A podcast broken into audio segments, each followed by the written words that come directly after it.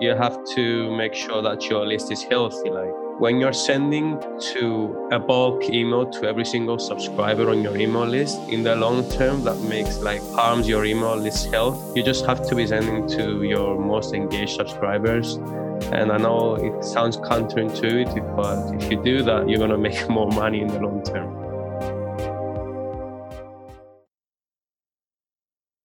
Alex Gregoriades. It is good to have you here on Ecomonics. What's new with you? What's going on today? Uh, hi, Joseph. Thanks for having me here. It's a pleasure. And yeah, I mean, doing some new things in 2022, like everyone with our new goals, trying as much as I can to, you know, come up with something new for business owners, e-com store owners that can mm-hmm. help them even more out, you know, in 2022. Excellent. Yeah. I, you know, I've a couple of conversations I've had lately uh, have been about um, people, you know, putting uh, information together. Like one of the previous guests we had was about dropshipping.com. And I know dropshipping is not the nature of the conversation today, but you know, you have this one conversation about is dropshipping even viable? And then you have this whole other conversation about, of course it's viable. And we've collected this, created all this information. So it's exciting to see that I think I, from my outsider's perspective, I think e-commerce has dealt with some of its early growing pains, and it's really starting to be about centralizing information and you know moving the, the conversation forward. So I'm excited to see what we what we can accomplish today.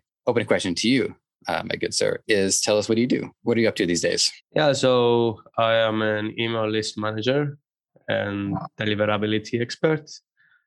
Basically, what I do is I'm a one man, let's say, department. So I take care of an email list just to turn it around and basically pull up, you know, scale uh, email lists to a position where they're making like from 2x to 4x what they were previously doing.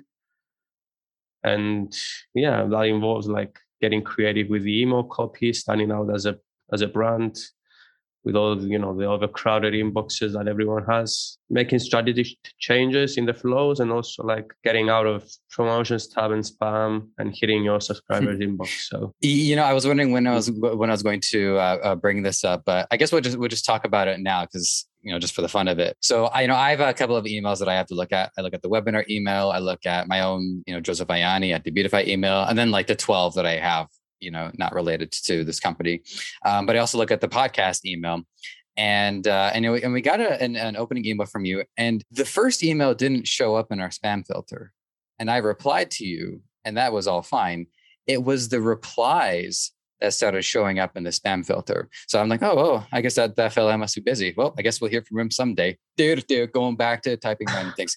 But then like like, wait a minute, what's going on? Like, and then and then it was my my producer who noticed. By the way, Joseph, you haven't responded to that guy in like six weeks. Like, wait, wait a minute, what?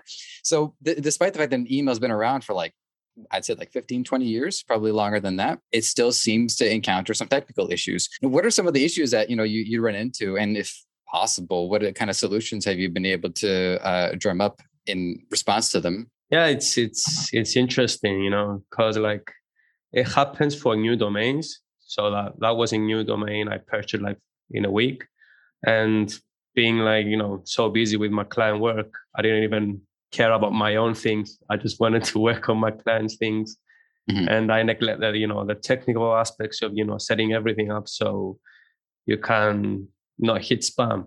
And again, that will happen for a new domain. So yeah, what I did is I started uh, warming up my inbox that's what everyone should do with a new domain. And not only that, like for example, if you're looking to move from MailChimp to Klaviyo, let's say, that's another thing you have to do as well. So I started warming up my inbox through a, you know, an automated software. And then I set up all the technical things on, you know, in the domain like the, you know, DMARC, SPF, DKIM, just so I'm, you know, I say to Google, you know, um, I'm not a fishy, spammy guy. I'm just mm-hmm. I'm I'm here to send like normal emails to people. So yeah, hopefully that will that made a, a huge change. It is funny to think about the parallel between you know starting up a new business versus starting up a new email, in that there are you know legitimacy concerns. You know, a, a customer might be reluctant to uh, purchase or make a purchase on a on a website. They look at the established rate, uh, established Tuesday of last week, and you think, yeah, that I don't know about that one. Maybe maybe I'll wait, you know, six years before that business really takes off. Says everybody, and so you know, there's a, there's a lot of those starting challenges across the board, right? It's not just email dealing with. Interesting to see on a more micro level that even in a particular inbox has to overcome some of the technical limitations just to prove its own um, legitimacy. I also was wondering about. So you said that you're a uh, deliverability expert, and what I was wondering about is is deliverability one of multiple characteristics that go into making good email? I'm just trying to think of like what other terms there might be like deliverability um, i don't know readability like that's just something that comes to my mind. Are there if, if somebody else was a different email expert what other areas could they specialize in? Yeah of course. So like for example there's email copy like you know um, writing good subject lines that will get opened. And also like the body copy. So, you know, sharing some interesting stuff that people are, you know, interested in reading rather than the typical, you know, uh, discount emails where people at some point might get fed up with. It's, it's human nature. I mean, if you look at the same thing over and over again, then at some point you get bored. So it's about mixing things up, you know, making your brand look interesting and also strategic things like you know email marketers come up with you know some creative ways of doing like let's say promotions on a holiday. For example a recent one was christmas and then there was the big one black friday. You have to make sure that your list is healthy. Like there's this how can i say like it's counterintuitive. Like when you're sending to a bulk email to every single subscriber on your email list. In the long term that makes like like harms your email list health. Mm-hmm. so i mean you just have to be sending to your most engaged subscribers. And i know it sounds counterintuitive but if you do that you're going to make more money in the long term. So you're going to get more sales. Just because uh, at some point unfortunately you're going to lose some subscribers on your email list. Some people just don't like getting emails from you. They just, you don't have to worry about those people. And you just keep sending to people that are, you know, your, your, they are your loyal fans. They just enjoy your emails and they keep buying from you. And that's how you get like repetitive customers. And you don't have to worry about, you know, spending money on ads and everything. So it all like works like a machine. So there are different components going into email. Of course, there are different like areas you can't specialize in, but uh, they all work with each other. So one thing that impressed me early on from some of the earlier content that I had made for the program, you know, some of the first email experts that I had talked to, it was impressive and encouraging that emailing is still a important aspect of business. And you know, from what I've picked up over time, one of the main reasons for that is advertising just continues to get more expensive, more competitive. One of the things that I that I mentioned while I'm writing an introduction for another episode is that ads have to be looked at as an investment rather than a cost. It's not an incidental thing that you have to pay, you know, like keeping the lights on. Even that can be argued as an investment. There are other things that we need to do now in order to even be sustainable whether we're talking about influencer marketing or emailing which is you know you don't get as much out of it i think at the beginning of the funnel before customers are really warmed up to it but i would love to hear your expertise on that. Um, but definitely towards the, the the latter side the remarketing providing content to people, you know, notifying of updates, new products, or just expanding on the brand, expanding on a, a, term that I rarely use, but expanding on the mythology of the brand. If there's an ongoing story to it and people want to you know, continue to be engaged with the journey that the brand is going on, there's a lot that, that can be done there. And that's just my point. How would you describe the state of emailing these days? Like have main advantages and drawbacks? Um, have you noticed any, say, significant changes in what brands have to expect from emails? That's I'd say in the, the, last year, couple of years, versus maybe the the the beginnings of e-commerce. I would say in the last five to six years. Yeah, well, uh, a lot of things have changed. I mean, the most recent change was with iOS 15, where there was this like huge thing where business owners were very concerned about what's going to happen with the with their email list. Like, are we going to be able to send emails to iPhone users? And as far as we know, like there are a lot of them out there. a huge iPhone has a huge, huge like market. So we needed to find a way around that. Luckily, Klaviyo and all these ESPs were smart enough to, you know, uh, find a solution to this. So as you can see, like when some things change in the market, like people have an answer to it, especially in email marketing. So of course, email marketing has become more competitive, more since like it's there isn't that you know barrier entry barrier for businesses to get into a market like mm-hmm. a kid in the basement can start its own business you know so yeah i've uh, talked to two kids in their basement so i'm not surprised so i mean you can imagine how many emails a person can get into in a day so it's all about standing out in your inbox sounding like a normal person being friendly like talking to a friend not trying to sell something because people are pretty much fed up with everything like sales and so on. Like they're getting bombarded with sales emails every single day. So if you want to belong in that category, then that's fine. But if you want to like take your marketing and your business to the next level, then it's of course like sounding like a friend, sharing personal things. Like you have to look at it like an email, like it's entertaining to people. Mm-hmm.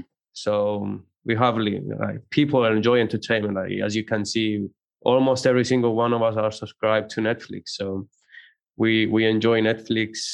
It's a big thing, and if you manage to become like an entertainer with your emails, and it's gonna create a huge positive impact. So email hey, isn't that? Yeah, yeah. Go ahead. Oh, you know, no, I was just I was just thinking about that. Like I, I after all the times I've plugged Manta Sleep, they've actually been a pretty good, pretty good company to me. I, I was gonna mm-hmm. tell them a tell a story about how good of a company they can be, but then people are gonna take advantage of it. So never mind. Let's just say they they've really impressed me. And with their with their emailing, they, they have I guess it's it's like a it's like a magazine. They call it the Sleepscape and you know you can tell that the brand really gives a damn about their subject matter because they're showing research uh, on sleep, trying to improve. They're, they're, they're, they provide so many solutions to the point where people might not even need the masks, but they want it anyways to continue to enhance the the ability to have good quality sleep. And that's the the the kind of emailing that I really appreciate. And what I uh, think is interesting, and I actually didn't think about this until we started talking. I suppose it's possible to tell where you want to go with your with developing your brand based off the engagement that um, that people have. Like if they were to, they have like 90 issues so far, and if they notice a lot of people really got into reading issue 72, which discusses um, this particular component. Maybe there's something in there. Maybe there's some product research that we can uh, we can use from that. From from your experience, have you have you seen that uh, actually take place where the way customers are responding to emails, fans are responding to emails, has guided or influenced where the brand should take their products next? Yeah, of course. Like this is something I always recommend to brands as soon as I start working with them. Is like we send what I call a reply email where it's basically asking them a question, getting feedback, and that will allow like us to get some research finding out what our customers need, if they have any concerns or anything. And that will also help, you know, the brand putting content on social media. And also it will help us create some, you know, emails that people are actually going to read and are interested in since it's it speaks to that problem. So when you're always like when you're sharing valuable things and giving tips to people that they appreciate and they learn something out of it and they get value, then you look like a trustworthy brand and people are going to trust you even more and they'll see you as the best solution out there to get you know buy a product from you. So yeah it always helps. And i also think too this is just a sub note um, before I, I, follow up on my on my next question here let's say that they either want to do product research or they want to stay on top of what's going on in the sleep improvement industry they're getting additional value out of that work because that research is still helping them. It's helping them develop their products helping them know what's going on and then they just say wait a minute we just send our findings into an email to others and get some additional value out of it maybe hide a, a, discount in there once in a while so people are more inclined to, to, to read it so i think one of the things that you can really justify with emailing is to enhance the value of anything else that somebody is doing if there's updates to, to your brand, to your company, things are changing, I, I don't know, a new CEO, whatever it is, everything that you can do can be enhanced and additional value can be extracted out of it if you also send it in an email. Yeah, of course. I mean, people will appreciate when you're sending like personal things that are happening in a company, especially when you're sharing like behind the scene things that people won't see from other brands. So, I mean, we've seen it time and time again with TikTok videos where you know people are sharing personal things that are happening behind let's say the curtain so mm-hmm. and they get tons of engagement so yeah always like when you're sharing these things with your subscribers it will help you also like uh, optimize your product that you're selling. Because like if there's a flaw that you don't know about and you believe that everything is perfect let's say but there's one thing the little thing that you know a user has brought up with you know after using it then yeah you're going to find it out with probably sending an email out to that customer and getting his feedback or her feedback so email is a two-way communication and it's super personal so never ever neglect, neglect it it's it's super helpful for your brand mm-hmm. to to scale it that leads me to a technical question. So, building up an example first, let's say that somebody is receiving emails, and I'll try not to use sleep Manta Sleep for this one, but let's say somebody has is, you know they're they're using a piece of software so that not only are they receiving technical updates but they're also receiving you know brand updates uh, information maybe a, a, magazine like i uh, mentioned earlier or the equivalent of one anyways. And somebody might be compelled to respond it to to those emails.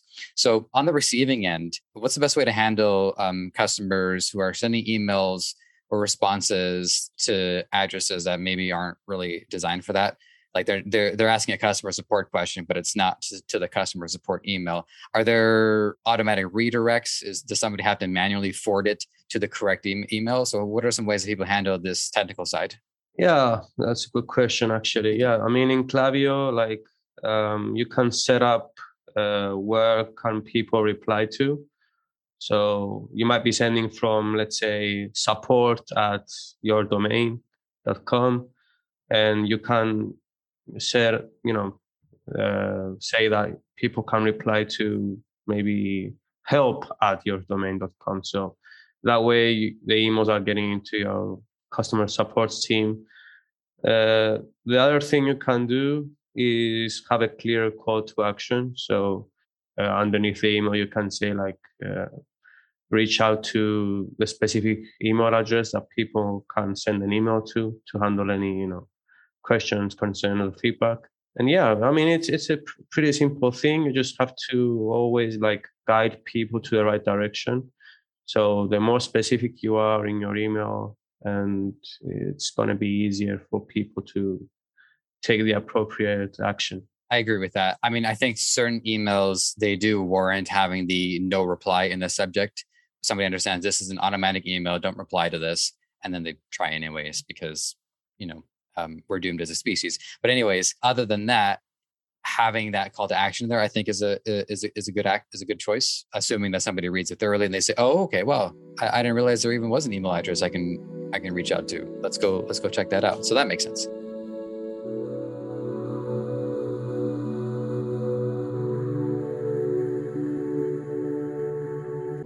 So I'm going back a, a, little bit here because one of the things that you talk about as well is when people are you know reaching out on behalf of a company it's important for it to be personal to have that genuine connection between us the company and the consumer and the fan. I, am trying to condition myself to say fan because I think that's a better way of looking at it. The issue, I think, though, is as the business scales up, it might be more difficult to retain that humanity. You know, it's one thing for like a one person operation to personally send out emails and and and and thank um, their their their first wave of fans, but then you s- uh, scaled up and now you have ten thousand fans on the email list, and it's I don't know. It, it, seems like it's more difficult to to maintain that because now it's an email sent to ten thousand people as opposed to you know a, a, couple hundred. So a is this a problem? B have you seen um, ways that people are able to keep that connection going, keep things genuine regardless of how high up they end up scaling? That's a good question. Uh, it's not that much of a problem actually. You just have to keep in mind that yes, you're sending a bulk email to let's say 10,000 people, but when you're writing that email, just imagine to yourself that you're writing to one specific person. That way, you're speaking like when a person receives that email, um, they're gonna see it like and read it, and they feel that you're personal, personally sending an email to them. And also, like it's a way of creating like content that sounds personal. So, as a business, you know, an e-commerce store owner can let's say send an email out from his or her own uh, personal name instead of the brand's name. That's another touch that it makes emails more personal. Sharing like a reason why you started this this uh, this brand is a very good email you can include in your new customer sequence or your uh, new subscriber sequence because people are interested in these kind of things like they want to listen to why you you're doing what you're doing. I mean, is it just for you to make more money? That, that's most that's what most people have in mind. So when you share your mission, when you share like the reason why you're doing this and why you generally want to help people out, then people resonate with it. Uh, they get to know you and it builds brand loyalty. So like when you're sending daily campaigns, you can share like personal things where again it relates to that product you're using. Maybe it was uh, a friend of yours that was using the same product and he experienced the xyz results after using it. Or maybe another customer testimonial or something. You're sharing these things and sounding like personal sharing personal stories and it's not a problem when you're scaling and it will resonate even more with your audience. Well, I think this would be a good time to maybe um, inquire about some case studies.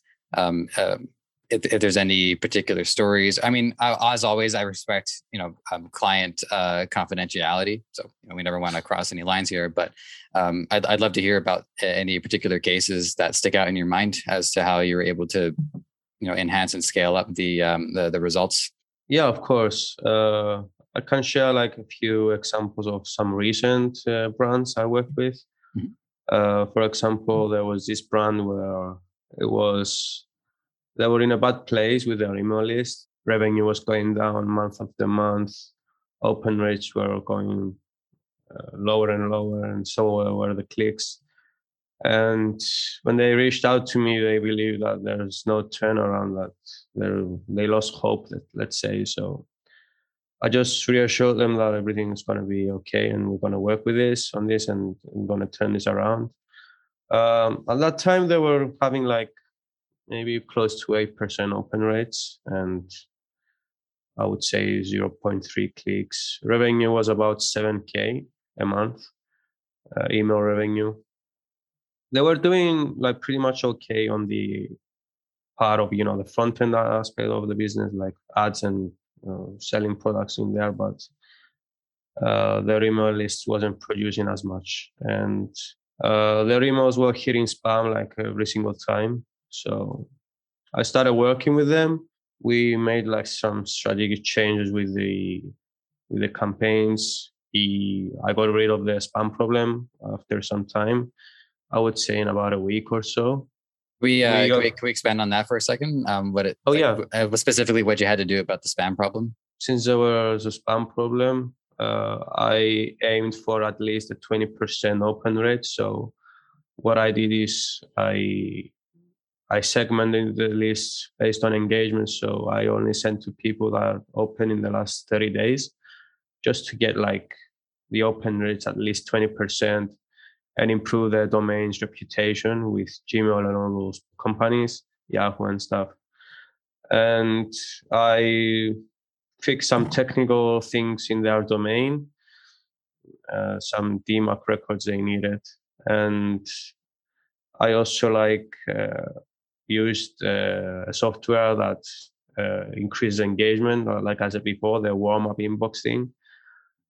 And yeah i mean as soon as you get more engagement with your emails for example like it's the same with social media like we know facebook loves engagement. So everyone who likes comments shares your post then it gets even more engagement and it just uh, it works with the algorithm there. And it's the same with the gmail's algorithm let's say.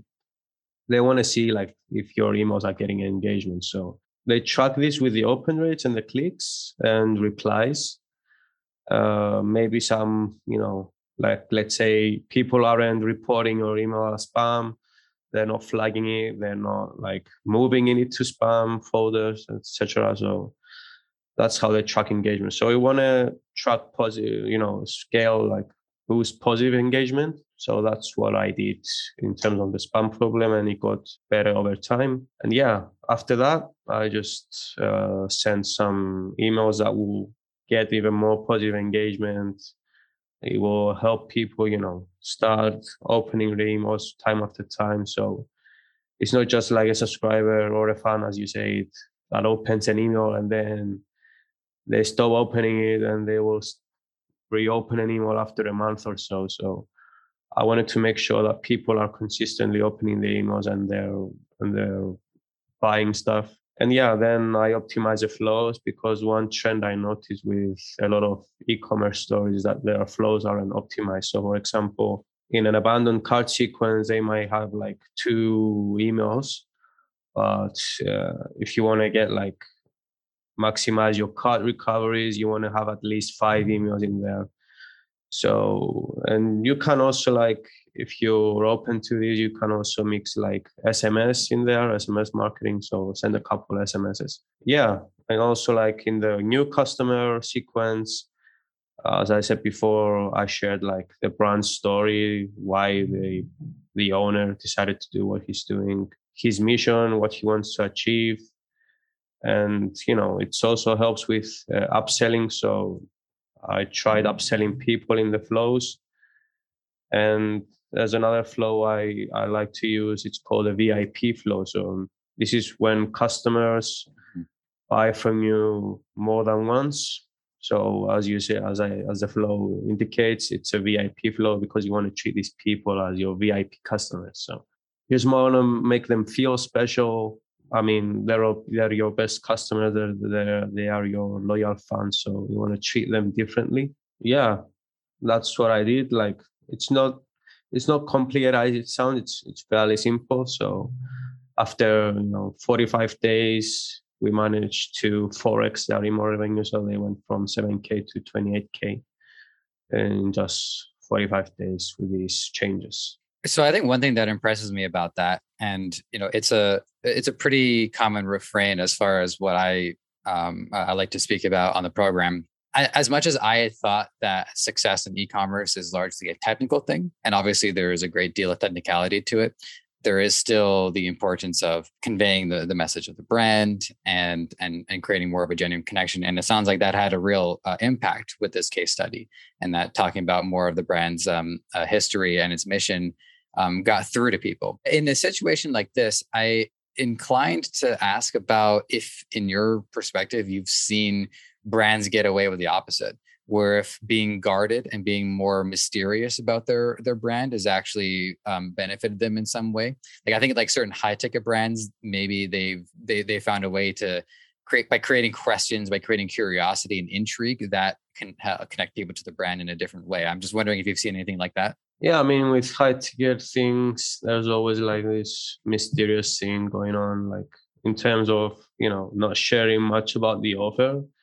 So let's say people will only find out certain things when they buy. So mm-hmm. after they buy, they will learn like what exactly this product is about. So yeah, I mean, if you want to go that route, it's it maybe where it might work out, but in my experience, it's always like in this day and age where you want to build like a personal relationship with people. Like, just imagine for a second, like you're treating your email list like your partner. So, will you keep like these all these secrets and curious things and all these things going on with your partner? I, I don't mm-hmm. think so. No, no, exactly. Yeah, no, it's, it's, an interesting analogy because if you go back to like the begin like beginnings of dating, you know, when two people are just getting to know each other, mm. uh, there is a, a a concern to like overshare right away. And like yeah so here here were all the, the, the teachers that traumatized me when i was a kid. Like you know there's certain things that you know you maybe don't talk about on the first date. So i think there is an interesting parallel there to like you know what are you willing to share? What are like the main uh, tenets or, or, or, main aspects of a, of a person's character? And then like with dating uh, this is the whole this is very fascinating is six dates in or you know being together after a year a couple of years you don't want there to be like some reveal of a person's personality is way different than the personality they conveyed. So I think there's an interesting uh, through line there, but that's just sorry. I didn't mean I didn't mean to cut you off, but uh, it, it just got it just got my synapses flaring. yeah, yeah, I get what you mean. That's a, that's fine. Yeah, it's. I mean, with emails, I guess you can start sharing even more stuff when there's this relationship going on. I mean, after someone swipes their card and they become a customer of yours, and maybe there where you start yeah. sharing even more things. And yeah, that that that might make sense. Yeah. Yeah, yeah. That, I mean, that that would have been a pretty successful date. Yeah, somebody was willing to. Yeah. Uh, no, no need to get into the the details of that. All right, uh, I'm gonna uh, shift to a couple of other technical questions, going back and forth between technical and the philosophical. It's what I like to do. So one of them is just real quick, like in terms of software. Um, what what software uh, are you are you using, and are you getting uh, your clients to to commonly use? Yeah, so uh, I can share a few one I commonly use is to clean the list when I see sometimes like uh, a huge bounce rate, which is a huge bounce a bounce rate will be like anything above 0.2%. So I use uh, this tool called neverbounce.com when you go in there and they will clean they will tell you if your list has a problem or not, if it needs cleaning and they will be like totally transparent with you. So I just import the list in there. They will tell me if it needs cleaning, and then it will remove all the bounce, uh, the email cause bounces. To find out about any deliverability issues with the emails, I run a test to mailgenius.com. It's another like great tool that uh, you can tell. It show, shows you exactly what's going on with your emails and what kind of type of problems you're having. Another interesting one I use when you're, let's say, if you see a decline in your open rates and maybe you suspect that there's a spam problem going on, I would suggest you uh, send a test email to your own uh, personal email address, and then you can find out if if you're having a spam problem or where where your email lands. So, uh, yeah, you can use uh, mailwarm.com. It's another tool I use to uh, increase positive engagement, and it gets you out of spam much quicker what else do I use? I also like GlockApps. It's another paid tool that basically you just you can run a test every now and then. You just basically import their own. They have a around 70 of their own emails, and you send a test email to these uh, email addresses. And it has like a mix of you know Gmail, Yahoo, Hotmail, Outlook, and it will tell you like where your emails landed. Uh, oh wow, that's pretty clever. Then that way you can tell if like one inbox is problematic, but the others are okay. Yeah, yeah, you can tell oh, that's all, all those details. Yeah. yeah, yeah. Actually, that was um uh well enough. That was one of the other questions that I had chambered, which is like, do you notice any difference in consumer behavior? This is I, I don't think this is a fair question, but whatever. Uh, do you notice any differences in consumer behavior between like people who use Yahoo or people who use Gmail or people who use Outlook. I still, I mean, I'm technically an Outlook user as like my primary email address, um, but that's just because I've had my Hotmail address for decades at this point and I don't feel like stopping. Um, so there's a personality quirk for you, but like a, a, any any any tidbits uh, along those lines uh, crop up as you notice between the different email addresses or different email uh, services. I mean, uh, there isn't that much of a you know consumer consumer behavior going on with these uh, email addresses. Maybe like um, Hotmail users are more like maybe how do you call them like more business style style of people that you know they I'll take typically, it. yeah, I'll take they it. might typically use these kind of email addresses, but then like it's more it's not more about the consumer behavior. It's more about these specific type of inboxes because they all differ, differ from each other. So i mean if you want to look at it as as a market share the biggest percentage of emails are on gmail. I've noticed that with hotmail outlook and yahoo it's even it's more difficult to inbox your emails on these platforms so these these platforms are more difficult. They easily like uh, mark your emails as spam, and it might be for no reason at all. It's just like they hide, they have these huge barriers of you know your emails hitting inbox. So right, yeah, yeah and you know it's an an overprotective spam filter does more damage than good because I remember I, I received an email from a friend with whom we hadn't been in touch for a while, and I was just checking my junk mail on a whim. Like I didn't really it was i don't know i must have been bored that day or something. Uh, but it's you know he says hey i know we haven't talked in a while but you know one of our mutual friends he's been going through a rough patch he's on suicide watch. I'm like whoa that's not something to be in junk mail that's mail that's mail. So, and then you end up got, uh, uh, got back in touch and, and expanded on from there. So like if the spam filter is overprotective I'm just going to have to go through my junk mail anyways because I don't. Uh, there might be something important that got that got lost in there. So you know there there is a balance between between them, and and I think the best uh, option is like let the the user just decide. You know, it, it, I get this email. This is clearly junk. I mark it as junk. This is phishing. I mark it as phishing. And over time, you know, teach the inbox what to look out for and what not to look out for, rather than have it decide for me like you know how many um, uh, uh, uh, Ponzi schemes do I normally want to look at on a week to week basis? yeah. yeah, yeah. I mean, I get what you mean. It's like it's like the same thing with overproductive parents. So it's sometimes yeah, yeah, exactly. Yeah, and it just leads to rebellious behavior. Yeah, it's perfect. Yeah, I mean, yeah, mm. I I understand that these companies want to protect their subscribers, but I mean, at some point when they're getting overprotective, then it, it will get into more problems. So yeah, definitely.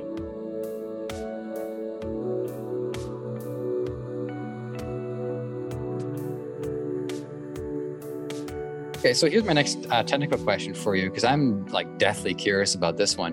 So, what behavior metrics do you get to track? I know we've talked about it so far, but I just want to like um, really nail nail this down. So, you know, you can tell who opens emails. Can you tell uh, how long they spend reading it? Like, do you have the same kind of flexibility that people get for their own website so they can tell how long people spend. I mean, there's heat maps for for for e-commerce stores. People can see like where mouses hover over the most. So that's pretty pretty substantial uh, material uh, uh, resources people have for it. So like, what ex- what behaviors can you really track on on, on on emailing? Yeah, that's it. That's a great question. I've mm-hmm. heard it again from someone else. Actually, I haven't come across like such a tool that will track how long a person is on an email reading it or uh, until which point they were hovering. But just focus on your clicks. So if you're if the person has clicked, then definitely uh, probably like the subscriber read most of the email. I just want to keep a good look at the open rates and the clicks, so I know that people are interested in what I'm sending them to. Like it's one thing to open, like because as we know, like it's the same with YouTube videos. They might have you know this clickbaity title, and you want to click and watch it, but yeah, then you just end up not watching it at all. So with emails, you want to yes, you want to make a subject line that's interesting and make them curious to open and have some sort of benefit in it, but you want to make sure that people are interested in reading as well. So yeah, so one thing I've noticed when you're congruent with your subject line and the click is also something similar to the subject line, then it will drive positive like clicks. And yeah, I mean, we can also track like people who are on the site, like how many people were on that specific Shopify, let's say landing page or whatever. So yeah, that's that's basically what, what we focus on So my question was: Is there an equivalent to SEO in emails? Like, is there a way to tell a certain terminology is is performing higher, or is it really just like it really is about the clicks? And then once you're reading the email, the the context or the or the choice of words is. I'll just back up for a second because when writing, say, blog posts on you know, uh, on the internet, or even the conversations that we have sometimes about like what kind of questions that we want to ask on the show, is that we're always thinking about SEO just because we want to make sure that it ranks as high as possible. Is there an equivalent to that, or is SEO not really a concern in the email space? It's not that much of a concern, but you want to make sure that you've done your research before writing an email. So you're using like uh, the language that you know your subscribers want to read. So when you're like you know you're using the same language with them, then they can. It's more easier for them to read. Uh, it speaks to them, and you just another important aspect of emails is to split test. So maybe you make a split test with the words in the subject line and you find out what your subscribers are interested more in reading. So the next time if you're sending like a similar email or using a similar subject line, then you're going to use the winner of the previous email. So it's all about, you know, split testing things and finding out what your audience wants to hear and to read. Mm-hmm. Do you integrate uh, surveys into this to help, you know, get your answers directly from the consumers and the fans? Oh, yeah. I mean, at some point in a new customer like flow, I would ask them for feedback after they get the product. So after using it, I will uh, ask them like, can you leave leave us a review on Shopify or even like they can you can create like a Google form with some questions and people can answer a few questions there. And just for a reward, let's say you can give them like a specific discount or whatever you are more easier with giving away. So that will make them, you know, leave their feedback. So yeah. Right. Yeah. Yeah. Like 5% discount for 10 minutes of your time, something along those lines, just to, mm-hmm.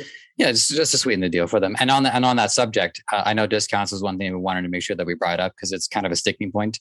Um, we don't want to be like with dating, like we don't want to be like over generous, but um, we also don't want to, I'm careful with like how I relate that to dating because things can get pretty dark pretty quick. So anyways, uh, in in the in the discount realm, what have you found to be the typical or the ideal times, as well as values too? Like if ten percent tends to perform uh, uh, well enough, and you don't notice that fifteen to twenty percent is worth the additional uh, cost or anything along those lines.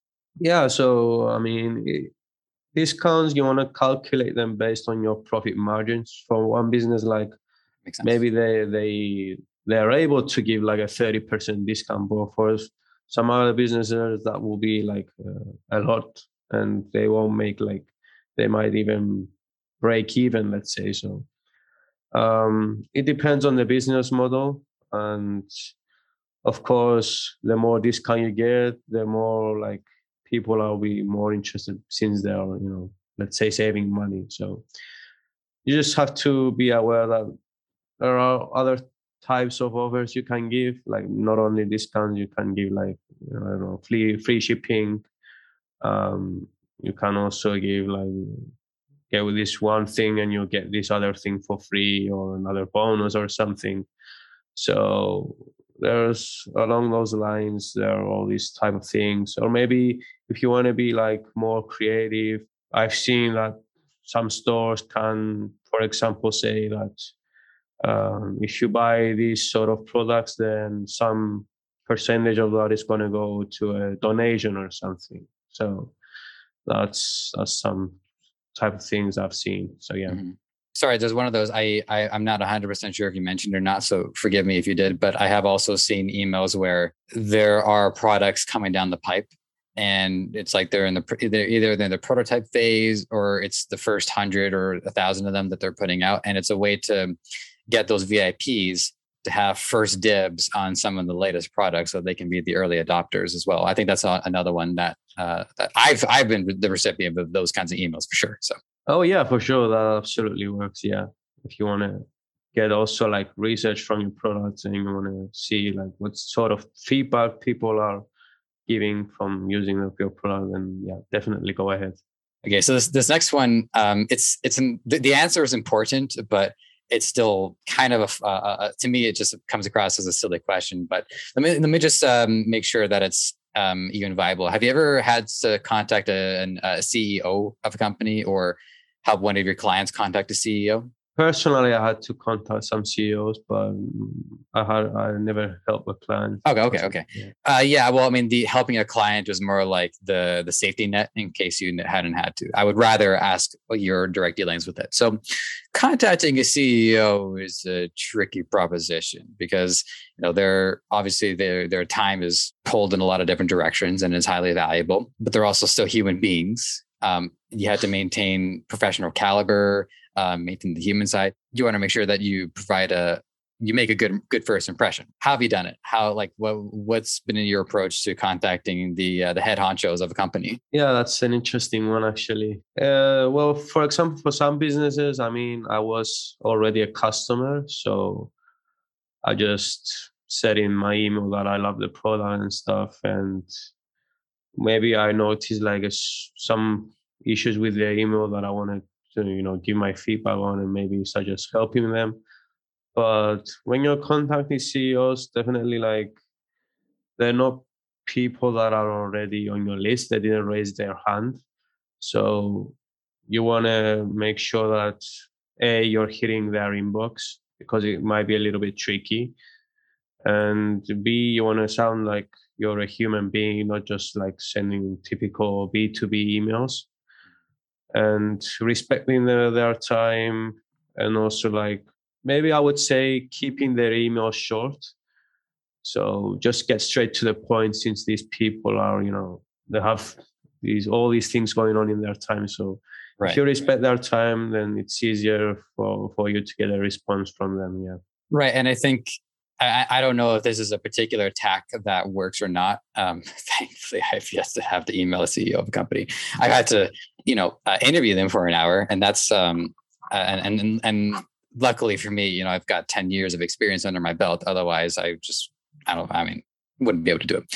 Uh, but that aside, is I suppose you can say, hey, you know, make a few key points and then say if you if you know if you want to have um if you would like me to expand or if maybe you want to uh, meet for a conversation, I'd be happy to to do that for you. I don't know if that if that's helpful to allude to being able to provide more information if they so if they're so inclined. Yeah, you just want to get like a positive reply from them. So maybe uh, just ask a question if they are open to having, let's say, a meeting. It's it's easier for them to to just reply with a yes, and as soon as they do, you just you can even share like your own Calendly link, which makes things more easier, and get them on a call. It's also important to follow up with these people because they get a bunch of emails each day and they might forget. So uh, make sure you're following up. You might have to mm-hmm uh, personally, I had to follow up for four or five times until I get a CEO on a call. So yeah, definitely it helps. And yeah, you just just have to share like some things. Don't just sound like someone who's trying to get something from the deal from the beginning. Just share something that they will make them feel a little bit special. Maybe yeah. you like their product you like their the whole marketing they're doing or maybe something about you know their brand or anything. And then you can go into what's what's the email about. Maybe you want to get them on a call or anything. So yeah just getting straight to the point helps. Right i, I agree with that. I think if it mm-hmm. came down to having to choose between a giver or a getter you might as well come across as a giver first, and then you know, and, and as time goes on, you um, create uh, you'll, you'll you'll create value for yourself. And and I think also psychologically, being able to give is a reward in of itself. What you learn in the process, or even having that contact, that connection, can can manifest later down the line if it comes to fruition. So I, I think that's the that's the right approach for sure. Yeah, of course. I mean, anything even if you want to share like some valuable things for example once with the ceo like, as like this huge company i recorded like a short loom video where i showed like what's what's going on some issues with their email list and that. And i was sharing these things for free. I mean i didn't ask anything in return. So mm. yeah things like that always always help. Right right right. And i and and I maintain as well is that you know if you can receive the time of somebody else, that in, in of itself is uh, is an amazing payoff.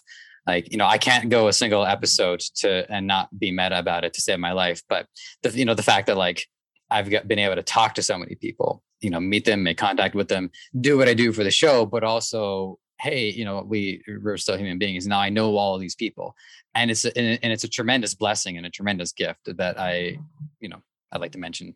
Anyways, um, we've uh, we've basically hit an hour. I got to say, this episode has been jam packed with uh, with great insights. So, you know, I'm really I I've I wrote down on the fly nearly as many questions as I had come into prepared with. So there's there's definitely a lot to talk about but I just want to I just want to wrap this up. I do want to get a little bit of your backstory before we we let it go. So, um, what I'd like to know is like, you know, was emailing always your your thing? Did you what was your entry point into you know the the broader e-commerce space? What were you up to prior to? Yeah, it's my story is a little bit interesting. I worked in a corporate job as a web designer. That's what I had a bachelor's degree in, and I just I I didn't feel, fell in love with it. I just I wanted something else, and after some time, I started my own let's say business where I was selling some you know men's care products. But that didn't work out because I didn't have the sales and the marketing skills. So mm-hmm. as soon as I failed, I decided that hey, you know, maybe you have to learn some marketing so I went online, came across some YouTube videos, and then I came across copywriting, which I never knew existed, and I never knew it was a thing. So I, I, I liked it a lot, and then I started working with, you know, I learned all the things, of course, and then I started working with some agencies. Uh, the first ever agency I was working with in Florida was I was writing Facebook ads, and yeah, I liked it, but I mean, I didn't enjoy Facebook that much personally because like you don't have the control as you want to have. Like many things can go wrong with Facebook. One day you're running like profitable ads, and then the next day they shut you down. So I came across emails, and that was something I was really interested in.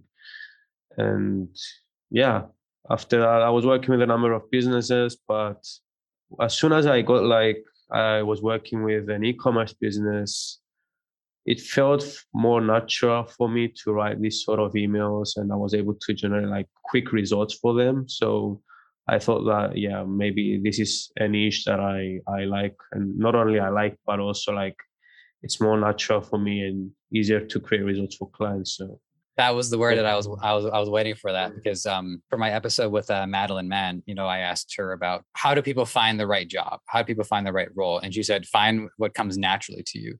So to, to hear that, that's that's the it's it's it's great to hear that connection there. yeah, yeah, sure. Excellent. Well, uh, I okay. I said that was my my wind down question, but I got one more that I'm uh, really keen on asking, and then I promise I'll let you go. This is more of like a, a predictive question, so you know, don't feel like you have to nail it, but um, what would you say are the are there any major developments or any major hurdles or any major changes that you either see coming, predict coming, or for for the for emailing, or is there anything down the line that you feel is significant and worthy of note? Yeah, I mean, if I get my crystal ball here, I would say um, this is what also I I heard too when I was attending an event from Klaviyo. So they said, and I also see this coming, that it will be a little bit more difficult to uh, rely on the breed on the front end of the business. So as you said before, uh, costs of advertisement will go up, and yeah, that's there's always a way around that. But I mean, it's something that we have to face it will be more difficult for people to you know get new customers as much as they're getting right now so they will have to rely more on email just to you know instead of getting like a customer where a customer buys only once then it will be make more make more sense for you for a business to you know get them buy twice or even more than that so when you have like your own when you build your own community with your email list that's that's what i think it will be a lot easier for having let's say a sustainable business in the future mm-hmm. rather than having that mindset where you have to keep looking for new customers every single day. So focus more on your customers and you'll be able to you know have a sustainable business in the future for sure. Excellent. I agree completely with that. So that I think makes perfect sense. Couldn't couldn't book a hole to save my life. So with that, uh, I'm going to uh, uh, uh wrap this up. Uh, like I said, this has just been chock full of uh, of great insights. So I'm really looking forward to sharing this one with our with our audience. Um, my my closing closeout question to you: If you if there's like a Chinese proverb you like, or like you know one of those parting bits of wisdom, you're free to share it, and then let the audience know how they can make contact with you. Actually, I have I have an interesting one from there's this uh, let's say Chinese Chinese it was a Chinese general in the Asian times. You're you talking about uh, Sun Tzu? Sun, Sun Tzu, yeah. Yeah, yeah. Sun Tzu is like um, one of the most legendary people of all time, in my humble humble opinion. Yeah. So he says like, and this makes sense now since we're dealing with you know all these chaotic things in the world in the midst of chaos, there's always an opportunity. So if people want to go and achieve a goal with their business or whatever personal goal, and there's chaos, don't worry about it. There's always an opportunity. So go ahead and achieve achieve your dreams. I think this is around like episode 150, and I think this is the first time we brought up Sun Tzu, and I'm I'm disappointed with myself. He should have come up sooner than this. All right. Well, um, Alex, uh, this has been a fantastic episode. Uh, I'm super grateful for your time, your knowledge, and your insight. Um, doors always open. You know, give us a couple of quarters down the way, and we'll uh, we'll be happy to bring you back. To my audience, it is an honor and a privilege to collect this information, store it for for further use. I'm a, I'm a, I'm a I don't know if it's the chipmunks or the squirrels that put the food in their mouth and then they hibernate. Anyways, I'm am I using this for my own personal benefit? You better believe I am. But I also am honored to be able to share with all of you as well. So thank you to all of you for your participation. Alex, one more thank you for the road. Everybody take care. We will check in soon.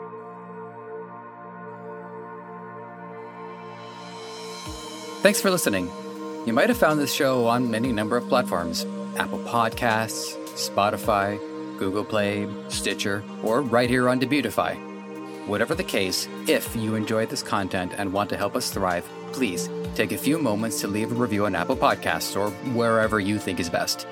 We also want to hear from you, so whether you think you'd be a good guest or want to weigh in on anything related to our show, you can email podcast at debutify.com or connect with us on Facebook, Twitter, Instagram, and TikTok.